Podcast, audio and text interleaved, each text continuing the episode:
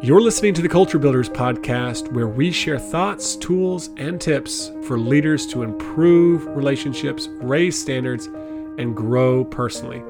We're all about working to do better and to be better. You can learn more at thriveonchallenge.com. A sense of belonging. Psychological safety, vulnerability, and a shared purpose. These are the three key elements that Daniel Coyle points to in the Culture Code.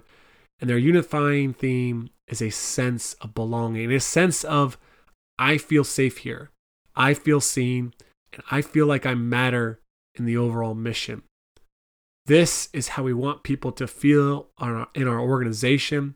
A sense of belonging is so powerful that soldiers are willing to endure harsh physical training and sacrifice their lives in war. Just think about it.